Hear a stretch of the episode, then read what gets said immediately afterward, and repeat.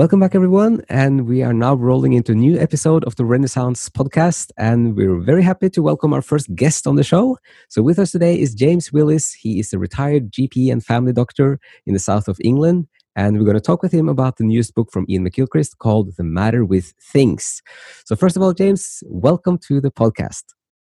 Thank you. Lovely. To, it's very nice of you to invite me, and so it's a privilege. Mm. Thank you. And thank you so much for taking the time to be with us. So, we just in 20 short minutes now, we're going to talk about your first impressions and favorites so far from the book from McGilchrist. Uh, and just a little bit of, of uh, context also. So, uh, as we said in the beginning, so you worked as a GP and family doctor. You have also written a book called The Paradox of Progress, and you yes. have a blog called uh, Generally Speaking.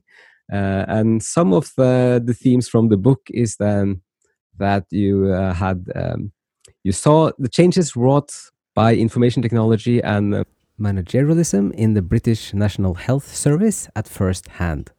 Uh, and yeah. you saw the danger that computers and modern management techniques might be used to reduce the richness and humanity of life rather to enhance it. So that's a bit like of your background. And then also for the book we're going to talk about today with the matter of things. For those who have not heard about it, this is the new book from Iain McGilchrist. He wrote The Master and His Emissary 10 years ago. And now he has a new, kind of, uh, new masterwork, 1400 pages about the brain and the nature of reality and our apprehension of it. So we just you can open it up now with your first impressions and your favorites from reading the new book? Well, I think I came to this book with a with a receptive mind. I was prepared for it because I, um, um, general practice, general family medicine, in in particularly in the, in the National Health Service, is um, you have your feet in both camps of the of the scientific world and the humanities, mm. and also you're a generalist. You don't aim to be a specialist at anything. You you have to know your limitations. You have to respect expertise, and uh, and I think that set me up to um, to be uh, receptive to the ideas in this book. I was actually hugely impressed by Iain McGilchrist's first book, the the Master and His Emissary, which was published eleven years ago, mm. and uh, Iain has been working by himself uh, in a wonderful home in in Skye for 11 years since then. Mm. And goodness me, it shows he's got he's got the most extraordinary range of um, sources. Um, the the bibliography of this new new book um, runs to uh, 180 pages, and they're not mm. they're, they're small print and and he it's not he's not just showing off. He he he has an, an exhaustive and intimate knowledge of all these these points of view. And they're huge names. They're they're the big names of philosophy and science and um, uh, literature and art. And he quotes them all with such familiarity that mm. um, and uh, what we haven't said is that he, his own background is is he's he's been a top flight um, uh, academic in the worlds of um, of humanities, having been a fellow at All Souls Oxford on three in three times, and he's he's then um, trained as a doctor. He's done um, experiments in in uh, psycho in neurophysiology um, and neuropathology. He's now a practicing psychiatrist. So he has immense expertise and, and knowledge across a huge range of fields. And he draws from that a, a quite, I think, unique ability to put all these threads together and draw conclusions. And the thing which I'm realizing in this um, as I get further, I haven't finished the book yet. I'm now it's about about three quarters of the way through. Mm. I've just read an absolutely transformative chapter, um, actually it's chapter 25, about uh, consciousness and um, and matter. Mm. And he draws draws on um, modern physics, uh, quantum mechanics, and to show that um, life is not as we think it is. We, we, there are things which are uh, unpredictable, unmeasurable, unquantif- unquantifiable, and these are at the heart of everything. And they don't just apply at the, the minute scale of atoms and uh, elementary particles. He shows that he shows for, for, from an enormous range of sources that they also apply on to to macroscopic uh, to to um, human scale activities and mm. uh, effects. And the implications of this are so profound that there is some. I, have always, as a as a doctor, I've seen my and actually as a, as the son of a previous secretary of the British Association for the Advancement of Science. So I have a, a, who was a, a research um, researcher in in, um, atomic energy, uh, and um, so I grew up in a very scientific environment. I did know nothing but science from O levels onwards, which is uh, um, age uh, 13 onwards, um, and um, and have always seen myself as a man of the Enlightenment and a rationalist. Mm. but the, then I began to have my doubts. I started to, I used to collect ideas for myself while I was working and I, I would make notes and I would put them together. And when I when I finally got a word processor in, in about 1980, uh, it was very primitive, but I could actually write things for myself and come back to them and hone them up and tune them and gradually develop my ideas until if something didn't seem right two weeks later, I'd change it till it did. And eventually, after working on this for probably the best part of 10 years, it turned into this book, The Paradox of Progress, which is all based on my experience of of reality, uh, the reality of working in practice. Because I was a, I was an early enthusiast for for computers in practice, and I was very I I, I was a, a, very early adopter, in fact, and wrote practice pro- programs to manage things like my diabetics and my chronic visits. Believe it or not, we had chronic visits in those days, mm. which we we had a list of people we'd call in on uh, spontaneously. Um, my my program that I wrote enabled me to call in on their birthdays, which mm-hmm. was a, which was a, a, a, was a hugely rewarding thing to do. So I got all this experience of, and I began to think. My interest became more and more, and not in the computer, but in the brain and the way the mm. brain was working. I was thinking how much more subtle, sophisticated, huge uh, the, the brain was, and that, that we need the, um, the, the, the humanities and, and the human side of life. And if we were, unless we were careful, we were going to get uh, our world, our life, our well, the health service in particular, in my immediate thing, but the whole of our society, um, rewritten, uh, as I said, on tablets of silicon, uh, that it would be fixed because that's the nature of computer things. They're not, and our thoughts and our appreciation of the world is not fixed. It's it's constantly malleable and uh, adaptable. So I came to McGilchrist's book with with an absolute wonderment that he was he was giving this colossal intellectual uh, underpinning of of intuitions I had 20 years ago. And and I think I'm very very fortunate eh, to have uh, lived at this time, had these experiences. It's all it's all come together, and I I really think uh, one of the cover quotes is from an, uh, an Oxford professor, I think, who says that it's it's one of the one of the most important books of all. And mm. I, I think that's not an exaggeration. I think it is hugely important.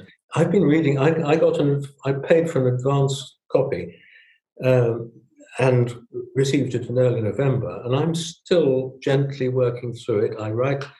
Well, this latest this latest chapter I've just finished was 80 pages. I made I underlined right through it in pencil. Yeah. And, so, so that is the, the matter and consciousness chapter. They, they, 25 exactly. yes I, I saw he said in an interview that he he's considering publishing that chapter as a standalone book uh, and just it might take several decades to for, for this this book this work to start unfolding and being understood and like the implications. It's like this it, it's so full of nutrition it goes so deep and it's so full of nutrition. So yes. it's, it's it, time will show kind of what the ramifications are i think. I, um, my only worry about that is it? I think normally one would say yes absolutely it will take that long yeah. But I don't think we've got that long. I think there's an urgency to to start getting the world moving away from its from the rut we've got into. It has to be said, particularly the Western world. I, I really liked what you you wrote something in, in an email that I really liked about um, the effect of reading it and kind of the way you described uh, your the discoveries. So uh, you had this introduction part where you said that as a scientist who believed himself to be a man of the Enlightenment, I am groping towards an understanding that there is an extraordinary, wonderful richness beyond that, not replacing it, but freeing like a bird from a cage. Uh, I really like that phrase because it's um, it ties into very much of uh, of ancient wisdom as well, and yes. and and the and the warnings against uh, too much rationality or like solely rational thinking and what lies beyond it. Um, Dante and late medieval theology is full of this all the time. You need reason, but then you're gonna you can expand with and uh, trying to apprehend gradually something of the mystery, and they're not in contradiction. They they're working together. Uh, but the trap is that if you confine yourself to the rational, you see what is beyond as an uh, a contrast or an opposite or a threat to what you have. But that is part of the problem with the trap that you see something that is as like a, a, broadening you see it as you misunderstand what it is. So you start kind of clinging to the, those uh, strict confines of the ra rational thinking. So um, just as you said like not replacing it um, i wrote that piece because I, I do I, I copy down, as well as underlining things, I, I, I copy down bits in my, um, I use Evernote actually. Uh, mm-hmm. on a, uh, and I um, I copy down bits and I make notes and I and it's usually my mind's most active in the uh, first thing in the morning when I mm-hmm. so I make note and that was a note I wrote for myself that morning mm. and uh, and um, it makes sense you know you can be much more um, open and perceptive early in the morning when when the world is quieter. Well, I'd yeah. love to settle down and read it in the evening, but I, I don't I don't absorb it properly. Yeah. I, I I mean I I, res, I totally understand if anybody finds it takes a long time to read. I just encourage them to to get a copy because you can read it online, but I honestly think it's much better to have the have the thing and to actually uh, uh, handle it um, it, yes, by all means, mark it because I think that's uh, I think makes it your own. You can see when you come back to it, you can see where you had thoughts, and um, and take your time and let yeah. it sink in because it takes a while. It's like learning a. One of the things I've done in lo- lockdown is try and learn the piano for the first time, and it takes a while. You do it. You try a new phrase, and it seems like absolutely impossible, and then you come back to it, and gradually after two weeks, you find it's coming. Mm-hmm. And and similarly with this, some of the ideas take a long time to settle and to settle in and to be and to take but but the whole thing rings true and it's, it's all in, internally coherent. And and he also it, it, almost superhuman in my mind having written things myself he keeps a, a consistent narrative thread going through all 1500 pages. Mm. and and he doesn't seem to i haven't come across any repetition it, the whole thing is designed to to lead you through these ideas as a in a gentle humble way. Yeah. Yeah and i think um so sometimes I'm seeing these short interviews with McGilchrist, and then then he kind of crystallizes a few points that are kind of be helpful. Um but he said something that if nothing else that these like his work and a deeper understanding of the difference like the hemispheres and the differences uh, he says at, at least we can identify excesses of the hemispheres more clearly now than we could before so you can say that some types of of, of branches out in a philosophy which could be seen before as uh, just an opinion or a personality way of thinking you could actually see that this yeah. is uh, clearly the left hemisphere starting to go in circles and and not seeing it, yes. the world yes. anymore so you can actually identify these things and and i i I, to a large extent, agree with that. That that's something yes. we now can actually. Uh, so there's a practical kind of application of his work as well to just that we're already over time here so we, we just if you want to wrap up if you if you have one or two kind of main reasons to people uh, what they will get from reading the book uh, on the spot do you have any any uh, like... well it's it's it's enjoyable it's it's a fascinating review of a huge range of, of topics of, su- of subjects mm-hmm. it's constantly quoting uh, examples which are inherently all just by themselves inherently fascinating and tremendously interesting to read so that's one thing. It's a it's a very entertaining, hugely informative read about a vast range of subjects and link, linking them all together. But more than that, I think it is revelatory. It, it's mm. it's life changing, and it's hugely exciting.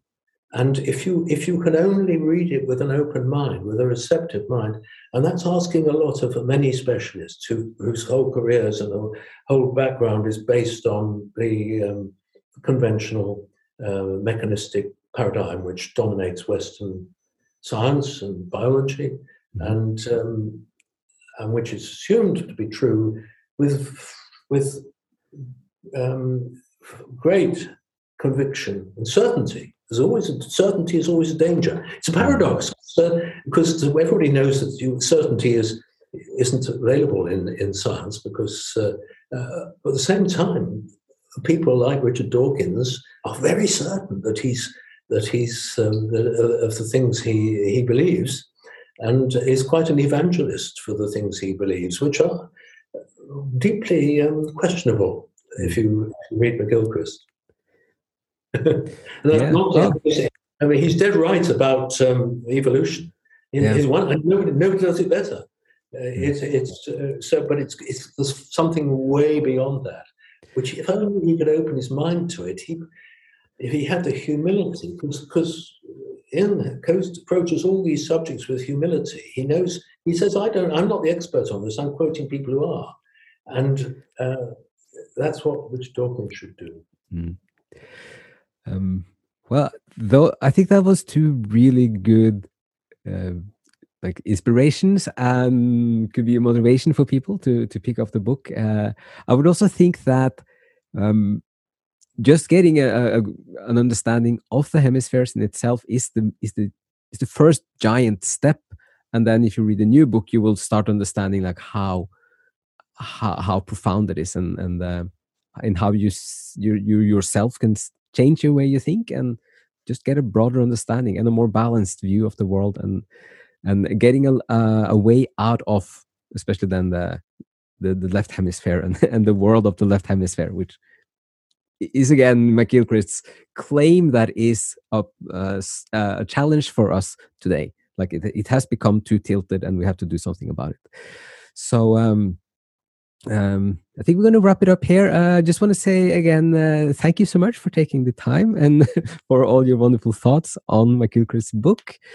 And um, well, thank you for asking, Richard. I must say, uh, I, I, I, have a great, um, I think, I great respect. I think we understand each other, and I hope some of the listeners understand as well. Thank you. Mm. yeah, and and it's it's a it's a it's a great thing with a book if you if you really just want people to read it and it, you think it's a good good it's good for the world it will improve things if more people read it and know his work and then it's, it's a natural way of wanting to promote the book as well so yeah. so um yeah. um yeah. Yeah. so uh, again everyone who's listening uh, the the new book is then the matter with things. The first masterwork is then uh, the master and his emissary and um, with that just thank you everybody and see you again another time. Goodbye